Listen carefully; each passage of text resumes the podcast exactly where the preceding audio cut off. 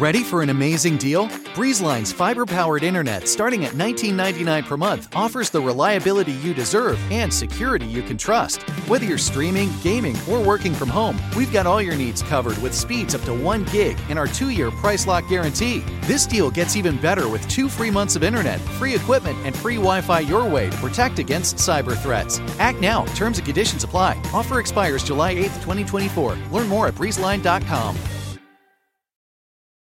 Crooked Conversations is brought to you by Squarespace. It's brought to you by Squarespace, everyone. Squarespace makes beautiful products to help people with creative ideas succeed. You know, an idea is just a dream that hasn't been made into some sort of a website. That's what they say. Turn your cool idea into a new website. You can publish content, sell products and services, promote your business, announce an upcoming project. Any way you want to showcase your work, make it with Squarespace. Make it, dream it, build John, you it. can buy burp.com with all the outtakes. Tough- I drinking a lot of Diet Coke before the ads is not the Never best a idea. good idea. Squarespace empowers millions of people, from individuals and local artists to entrepreneurs shaping the world's most iconic businesses, like Squarespace, Like or Breitbart. Crooked Media. I've said this before, and I'll say it again. Most iconic. uh, What's this iconic scale? What does iconic even mean? Good. It just Very means unique Good take. and famous. To share their stories and create Yeah. an impactful, stylish, easy to manage online presence, Squarespace The most good and excellence. famous. With beautiful templates created by world class designers, powerful e commerce functionality that lets you sell anything online, and analytics that help you grow. With 24 7 award winning customer support, there's nothing to patch or upgrade ever. So go ahead and check out squarespace.com slash convos for a free trial. Free And when- trial. And when you're ready to launch, use the offer code CONVOS. Convos. You know who's going to have a free trial pretty soon? decline. Michael Cohen. I was going to say Trump, but good one. Because they don't make you pay for your trial. I guess you had to pay your lawyers, but you don't have to pay for like the lights at the court. And some libertarians think that you should, because they're cray. The crooked co- the code is convos. It saves you ten percent off your first purchase of a website or domain. Make it yourself. Make it real. Dream it. Do it. Squarespace. Squarespace. Hey, I'm DeRay McKesson, the host of Pod Save the People, and you are listening to Crooked Conversations. On today's show, I chat with Robin Thede, host of the late night show The Rundown on BET. I wanted to chat with Robin because I followed her career for a while, and this show is such a great show, and I just had to have a conversation about what it was like to be in the media, what it's like to be one of the few women in late night, and then like what her plans are for the show moving forward.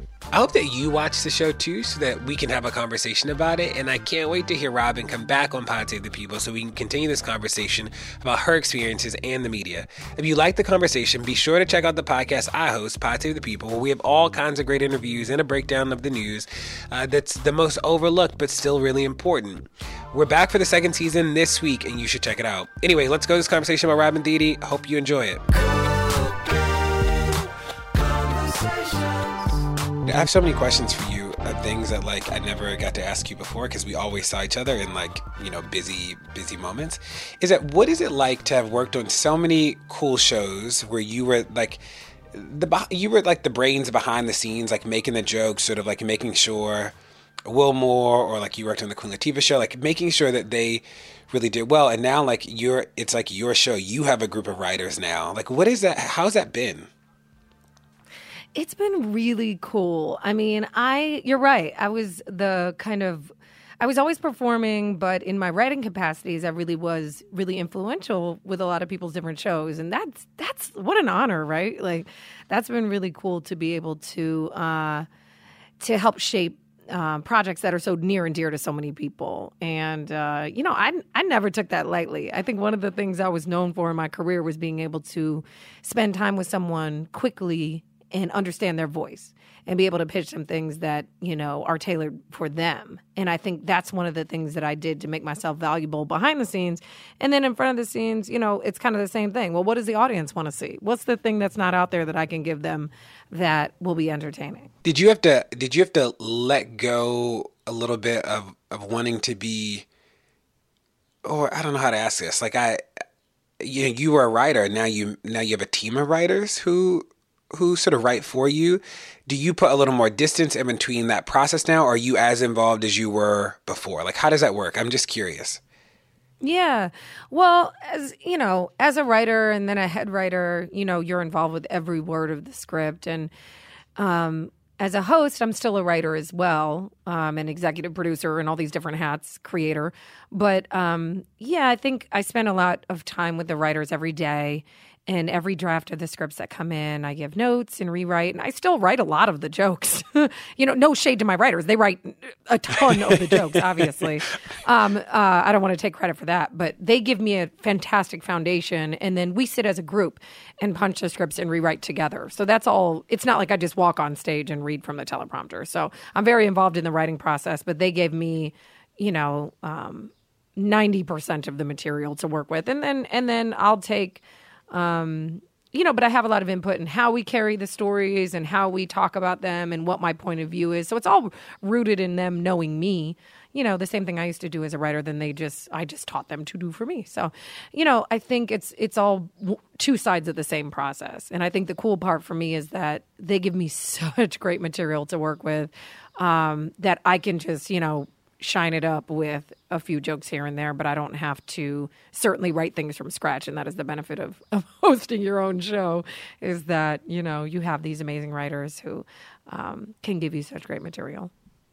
And you are you are the only black woman in late night, one of just two women in late night right now, right? Yeah.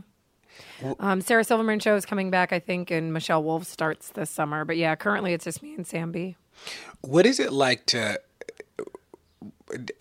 How don't is is there like is that is that a lot of pressure? Uh, do you feel like what? Just what is that like? Let's start there. What is that like for you?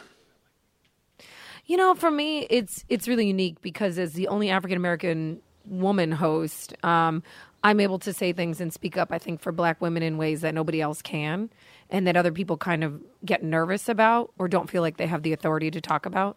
You know, like I'm certainly not going to come on my show and say, you know, uh, as a white man, I feel this way because that is not true. so, so being able to go on my show and say, as a black woman, I feel this way is just you know a space where only I get to really do that as a host. You know, there are thank God there are other correspondents and on other shows who are holding it down, but I get to come out every Thursday and say exactly what I feel and there's nobody else on the show. It's just me. So, um, you know, I think it feels like a certain amount of responsibility, but it doesn't really feel like pressure because I don't have to represent for every black person or every black woman. I just have to be a voice. And I'm looking forward to the day when I'm not the only one. Um, uh, because I think that we have a lot to offer, and I think we've proven with the critical acclaim of the show that that pe- it is something people want to hear. Now, I was watching, um, I think episode 123, which is a lot of episodes. Uh, the one, I was like, oh my, this is a lot of episodes. Whew. Uh, Well, Judge- the one only means season one. We've only done. Oh, I was like, episodes. goodness. I was like, this is a lot. I was like, why does, I was like, 123. I was like, I missed a lot. That makes me feel better. I was like, I thought I saw them. 100 but, shows. And I was like, did I really miss that many shows? Woo. Okay, that makes me feel better. I was like, That's the secret in TV. You always put the the number of the season first, and then the episode number. That's- so you every know- show does that. I only see them online, and like I went back and um, I was watching the one with Judge Maybelline and um, and you talking about I can't even now. It's awkward because I can only think about what you called them, and I can't even think about those that the- What? the, two black women, the props. Pebbles and polyester. Right, to stop it. That's what. That's not what they call themselves. Oh my god. Anyway, so I was watching that episode. And I was like, did I really miss a hundred episodes? It's like, whew. I thought, I, you know, I thought I was her friend, and clearly I've been slacking. But okay, I haven't missed that many. Good. No, you're good. You're good. Is that how do you choose? So you, so the, I was going to ask you like, why is it called the rundown? But I know it's called the rundown because you do a rundown, so I don't need to ask you that. But how do you choose? how did you choose like the number of things to run down? Because that's sort of different. Is that like there's a lot of other shows sort of have like a couple things that they sort of talk about, and then they go into Right. these sort of segments, and you sort of do this rundown. Um, and then how did you choose the number? I'm curious. And the third is is like how do you how do you choose like the stuff you're the balance between like tr- that's why that episode was interesting it was like the balance between the trump stuff which you could make a whole show on versus Yeah. the like you know you talked about zuckerberg like you talked about like there's a range like how do you make those decisions yeah. yeah cosby Well, the show that I sold was a mix of politics and pop culture and treating equally, uh, treating them equally because I think that you can care about what's going on with um, Cardi B and also care uh, who the te- Secretary of State is, right? So I think that's okay to carry to carry thoughts about both. Um, so every week we just strive for a balance of that. The number of topics varies from week to week. I mean, and what happens is we have this kind of inception level of jokes and coverage. So even if we're talking about Mark Zuckerberg, we're gonna make a Blac Chyna joke in it or a um, you know, a, another pop culture joke, Killer Mike and Joy Reid. Like we're gonna make a reference inside the stories to another story. So whenever we're talking about politics, we always reference pop culture, and whenever we're talking about pop culture, we always reference politics, um, just to show that the line between the two has completely been blurred. And honestly, I love the shows the most where I don't talk about Trump at all. Um, he just unfortunately doesn't allow us to every week avoid him, but um, but there are many shows that we've done in the hundreds and hundreds of shows that you missed. Um, I was like, oh my god. where we don't talk about Trump. Is is yeah, so is- I think that's how we decide. Every week we just go look what hasn't been covered ad nauseum on other shows. What is something that we have a unique opinion on? What is something that only I can say, and that's kind of what makes the cut. And then everything else. We had a story about Meek Mill last week, but it just got cut for time. So we we recorded it in front of the audience, but in the final edit, you didn't see it at home. Can you feel the difference in the way the entire space is that you're in right now uh, because of Trump? And I ask because you've uh, like this is not your first foray, right? You've been in you've been in TV for a while, uh, and you you you've been in it sort of before Obama, during Obama, and now Trump. Can you like Yeah. how would you describe what's happening now? And maybe it's no difference, and this is just sort of TV, just as TV. But I thought I'd ask. Oh no, it's definitely different. In the Obama era, people struggled to make fun of Obama, and we found ways by the time his second term came around, but never as much as Trump. I mean, Trump, I think comedians for sure um, uh, knew that there was an opportunity to criticize this president uh, beyond uh, recent history, right? Obama didn't give that many uh, things to criticize him about. I mean, if we remember, his biggest scandal was wearing a beige suit, Right. you know, and uh, he didn't have love children and porn stars suing him and lies and Watergate level scandals and FBI investigations. And the, uh, you know, uh, not since really George W. has I think late night been able to skewer and honestly it's even it's 10 times more uh, fodder with this president than any other but i think the biggest thing about what's happened since obama was president and now that trump is is that i think the white hosts which is redundant i guess because everybody's a white host except for trevor and me Right. um, but the White House, um, uh, they uh, found a space where they could be openly critical and take more of a liberal stance, and that people would buy it because so many people are disgusted by this president, and that they knew that would be a place where they could kind of. Um, cut their teeth in a different way. I mean, I think in the Obama years, it was all Kardashian jokes and it was all um, silly, really poppy, uh, very much less political. Um, uh, material on these shows. And now it's why i think there's a boom in late night. It's why there's so many people and why women are coming and you know hasan minhaj is getting a show. Wyatt Cenac show just started last week. So you know i think a lot of late night folks are getting a new run uh, who are people of color and women who wouldn't have had the chance before because people are realizing that those voices are important finally in 2018 and uh, and realizing that I think, look, I want to give Larry Wilmore credit. I think the Nightly Show did a lot, had a lot more impact than Comedy Central or others gave it credit for. And uh, it really opened the way for super open political discourse after the Jon Stewart era in a way that was. Um, way that was interesting in a way that was different and i did see that firsthand and i think on my show i just wanted to um, return to some of the pop culture but not uh, forget about what's happening in politics. But also for me, it's genuine. Like I criticize this president genuinely. I didn't do this as a way to make my show stand out. Do you know what I mean? There's people who ha- who were already on air who kind of had to switch to that tactic. And not saying it's not genuine. I'm just saying that they've had to adjust. And whereas I came on obviously last year, um, already set in knowing that this president was trash. Uh, yes, very much so. I'm DeRay McKesson, host of Pod Save the People, and you're listening to Crooked Conversations. More with Robin Thede after this break. Crooked Conversations is brought to you by Quip. Quip, quip, quip. Do you guys know that most of us are brushing our teeth wrong? Yes. Not for long enough. Well, I'm not because I have a quip, but go on. I have a quip. And forget to change our brush on time. it's gross. That's because most brands focus on selling flashy gimmicks pff, rather than better brushing. How dare they? But not Quip. Not quip. What do you think makes Quip so different? I my I the timer. I have a gold one. Okay. Okay. thanks. Thanks. Uh, thanks, John. For st- You're special. For starters, Quip is an electric toothbrush that's a fraction of the cost of bulkier brushes, while still packing just the right amount of vibrations to help clean your teeth. What was that? Boy, here we go. Right Quip's- amount of vibrations, you say? Quip's built-in timer helps you clean for the dentist recommended two minutes, with guiding pulses that remind you when to switch. The guiding sides. pulses. It may seem like two minutes, but it's longer. Guiding Pulses sounds like a band from the 70s or 80s. Tommy wouldn't high five me, so I just hit him. Next, Quip subscription plans are for your health, not just convenience. They deliver new brush heads on a dentist recommended schedule every three months for just five dollars, including free shipping worldwide, wherever you are. Which Do is you good 'cause they find just that? send 'em to you. Do you find that you like a new head for the guiding pulses? Quip also comes with a mount that suctions right to your mirror. What was that about? Mounts. And it unsticks to use as a cover for hygienic That's where you travel, mount the you mount the head. wherever you take your teeth. That, that but what I don't understand why you're laughing. The mount is where you keep the head. And finally, everyone loves the head Quip. that pulses. They were on Oprah's O list. Oh, I bet. And it's the first subscription electronic toothbrush accepted by the American Dental Association. Plus, they're backed by a network of over 20,000 dentists and hygienists. When you're rolling with a network of 20,000 dentists and hygienists, Yeah, you're coming in coming in hot. you Coming in can't go wrong. That's a lot of dentists. You can't go wrong. That's your first refill pack free at getquip.com slash crooked convos. Spelled G-E-T-Q-U-I-P dot com slash crooked convos. Quip starts at just $25, and if you get quip.com slash crooked convos right now, you'll get your first refill pack free with a Quip electric toothbrush. Boom. Get those guiding pulses.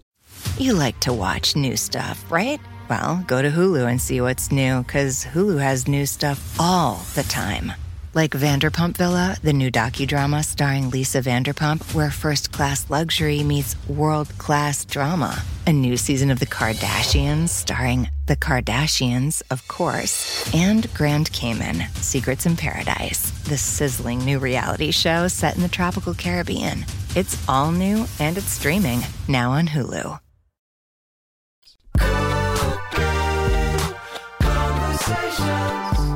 Season one's almost over. Season 150 is almost over. Yes, our season finale is this Thursday. How has it been for you? Are there is there like a is there one rundown that you're like that was from top to finish just like magic like it felt good it landed good Yeah. you're like this one is uh, like you walk away and you'll be like that'll be a memory from season one Is it bad to say that there's several? Like, I'm really proud of this show. yeah yeah no t- i Um, want to hear some Yeah, there was, you know, there was one week, this was earlier in the year. There was um, Cory Booker and Kamala Harris went in on this woman who essentially was testifying before Congress and lying about President Trump. And the specifics of it don't matter, but I remember our coverage of it being just really funny and really poignant. And I was just thinking about it like, look at us. Like, we have two black senators, one a man, one a woman, uh, who I can talk about and reference in a story about this awful president as um, people who are looking out for our interests. Like, I think about things, these kind of watershed moments, in not only in my show, but the things I'm able to talk about and the progress that we're making. Um, you know, and I think there's so many. I mean, we did a really epic takedown of R. Kelly a couple of weeks ago, and I think it's really important to stand up for Black women and girls um, in cases where they're being victimized. And again, that's not. No one else is going to talk about R. Kelly except maybe like a, a, a P punchline or something, you know. And Right. I. Um, I'm just really proud of the times when we've been able to be a voice for other people. I'm really proud of the documentaries that we've done. I'm really proud of, um, you know, analyzing. We did a documentary last week on black pain and how its implicit bias keeps doctors from being able to treat patients the same way uh, according to race, which is crazy. And again, no one else is going to do this sh- this segment, you know. And um, we did a documentary short on how AI is racist and basically robots are trained to be racist, which is insane, but 100% true. Um, you know, there's just things that I'm really passionate about. But every week, the rundown has something in it for me that I'm proud about or really excited to talk about. That's the nice thing about being on weekly and only really being on less than 30 minutes with commercials. Um, is that we can be very, very picky about the things that we do talk about, even though the show is very dense. So, you know, the Kamala Corey thing was just like one example. It was like a really good episode. Um, I don't remember what else was in it, but um, but I was just thinking about that because we were rewatching it the other day as an example for a story. But you know, every week there's something, and I think for me, like when Doug Jones got elected, and 98% of Black women were responsible for electing him. You know, I came out with eight dancers of all ages and sizes of Black women, and and you know said, "You're welcome, America." You know, and it was like, you know, so there's just been moments where, or when Omarosa was fired, we had a lot of fun with that rundown. You know, um, or ejected or whatever she was. You know, whatever happened Ejected. Oh my, So, Robin, get out of here. Yeah. Ejected. Stop it. completely ejected out of the White House. I want to know Do too. not go. Do not collect two so hundred dollars. Ejected, like you can never come back. Is um, as somebody who, like you're you're a storyteller, right? You're like telling stories to a mass audience every week. Are, in this process, have your ideas changed on certain issues? Like, I'd be interested to to hear about that. Like, you sort of started an angle, and you're like, okay, I think we should do this. Then you learn more, and you're like, whoa, didn't know this. Or like, how does that play out? Yeah. Yeah, I mean, I think for for me it's um you know, I've been watching the political process for many years because I've been in that business, right? In the late night comedy space and um you know, for the better part of the last 4 or 5 years I've been in it every day. Um so that's not really surprising just kind of watching where that stuff is going, but the stuff that is the most surprising to me I think again would be these docs that we've been able to do. Um I think a lot of people, I grew up with friends that had sickle cell and literally did not know until like a year ago that um, people who weren't black could get sickle cell. And I was like ashamed that I didn't know oh, that. Oh wow, wow, wow! Um, you learned that in the yeah, process of it- making the documentary. Well, I learned it when I met this woman, Cassandra, who we featured in the documentary a year ago in Chicago at the Empower Her conference. And I was like, when my show is up, I'm definitely doing a piece about this. So yeah, so she she hipped me to that information, and then I was like, okay, I definitely want to do a piece about black pain and how it's handled and the treatment that we get versus white people. And then just digging into um, robotics and technology, digging into housing gentrification and how um, you know as Miami lo- rises as the sea level rises in Miami will disappear in a few years. How black people are being pushed out of their neighborhoods because they live in the less desirable used to be less desirable areas uh, that are higher above ground that are now more desirable. You know, it's it's like things like that that are the new racism. You know, people always think, oh, racism is just somebody calling you the N word or two black dudes being arrested in Starbucks for doing nothing. Uh, but but what it what what racism is is really much more entrenched in our everyday society. It's in our medical care, it's in our housing, it's in our education, it's in our schools, it's in our um, it's in tax filing. Like it's literally it's implicit bias and race and outright racism is in so much of what we do. And I don't have to tell you that, but it's that to me has been really eye opening and. Uh, I think I know it now in more concrete ways. I knew it before, and I think we always, we all walk around with that kind of halo, knowing, uh, uh, just that knowing, right? That implicit knowing of um, that things aren't right when they're not right. But now I can put facts with that knowing um, where I didn't know them necessarily before. I knew a lot, but you know, uh, this process has definitely opened up my eyes to a lot of things and and um, and solutions to those things too. How to get more Black people in tech, how to how to help train police officers and and doctors and teachers better so that they don't fall prey to the same things that have been so ingrained in the systems that we use every day. Is uh, there are a lot of people who who sort of feel like in this moment, yes, we have new language to talk about these things, and there are shows like yours that help.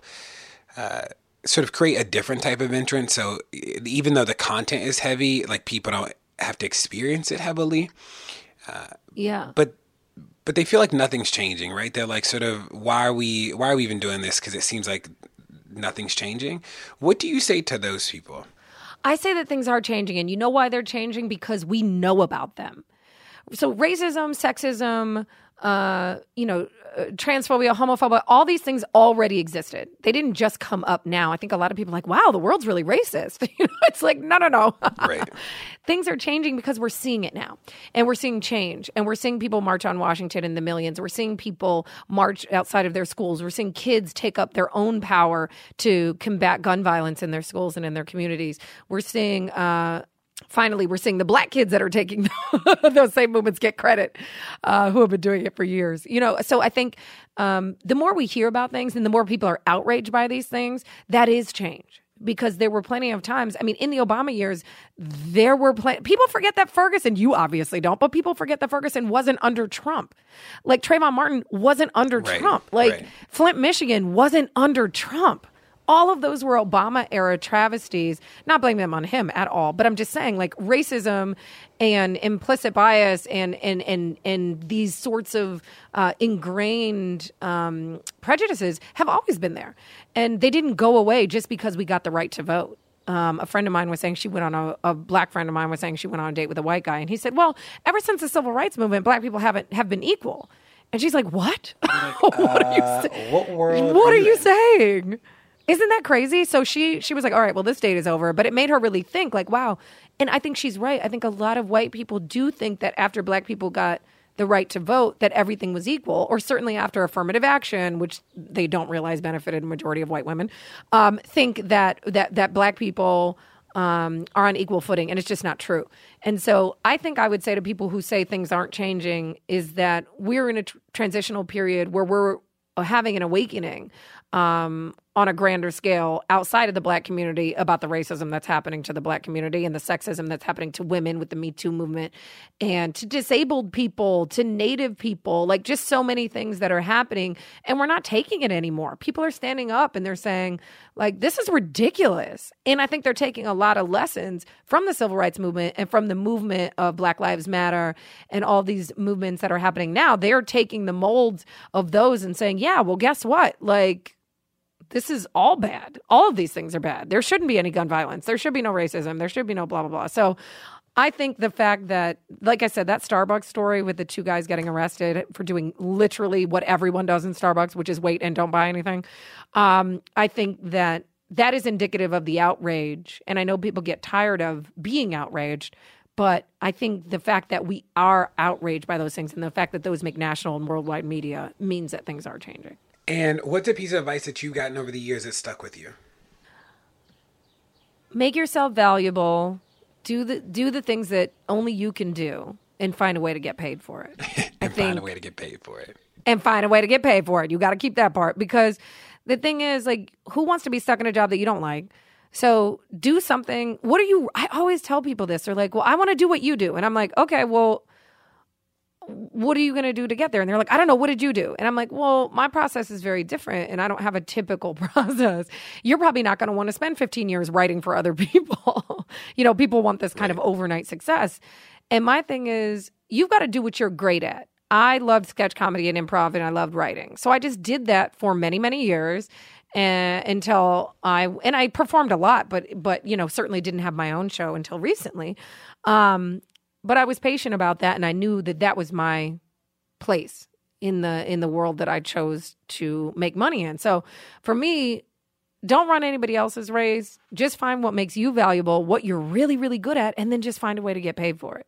And then nobody can take your spot. Like if you're really really good at crocheting, you know, Black Panther symbols, then that's what you just need to do. I don't know where I got that. From. I know crocheting Black Panther symbols. Okay, and But yo, you it wanna so find that you- person. You let it just roll off your tongue too. Like you know, if you're really good at, it's like okay, crocheting Black Panther. I was going to let you now I ride that want to one find out. that person. That was- right. Or crocheting the uh, H base HBCU, a Beyonce CU. Yes, that would be amazing. I mean, listen, th- there's so much renewed interest since Beychella in the HBCUs, like that. You could really make money doing that. Like, people, uh, you know, there's always a need for something, and I feel like you just got to find a way to make money doing it, because otherwise, you're to make money doing something you hate, and who cares? That that money is useless. Um, so you know, life's too short, man. Just make yourself invaluable. Get paid for it. Now, what um what is next for you? Well, our season finale is this Thursday. uh, episode 124, which is just Shush. episode 24. Uh, so I'm really excited about that. We're doing a really special finale called Seat Snatch 2018, which is celebrating all the black women candidates uh, who are running for office in the midterm elections in 2018. There is a record number of black women running. Almost 600 are running. I think we're at 595, 597. We may be at more by Thursday. Uh, so we are celebrating them. We are talking about uh, we will have a regular rundown, but we will also celebrate them in a really special way. We've got a couple of great live music performances, and we've also got a really fun segment that we're doing about uh, about the black women who are running, but also about how we can help support them and how we can get them not only uh, the votes that they need, but once they get in office, how we can support them as well. Cool. And where can people go to just follow you?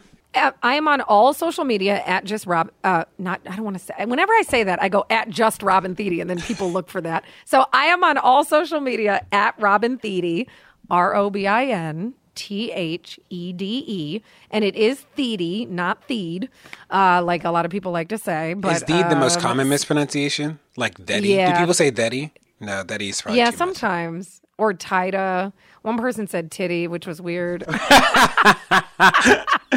Oh my god, I can only imagine your face. It's like, uh, not It's like, yeah, that's it. Robin Titty. Yep. You got it. so, uh, yeah, I'm just at Robin Thede on all social media. Made it very easy. And I'm a super fun follow. So feel free to join the party. Uh, yeah. But I'll be I'll be out there. And then uh, this summer, I've got some other stuff coming up that I obviously can't talk about. But um, but yeah, I'm really excited about it. And um, I'm just I love making the rundown, and I'm really hopeful that we'll get a season two, and that we'll be back in the fall doing it all over again. Robin, you are, we consider you a friend of the pod. Can't wait to have you back. Can't wait to see what's in store over the summer. And then after that, Thank you so much, DeRay. I love your podcast. I love you. You know this. And thank you for just giving power back to the people, man. I'm DeRay McKesson, and that was my conversation with Robin Thede, host of The Rundown on BET. My show, Pod Save the People from Crooked Media, is back this week. You should check it out. We've got an interview with Brene Brown we talk about race, justice, trauma, joy. It's a follow up on our public conversation at Riverside.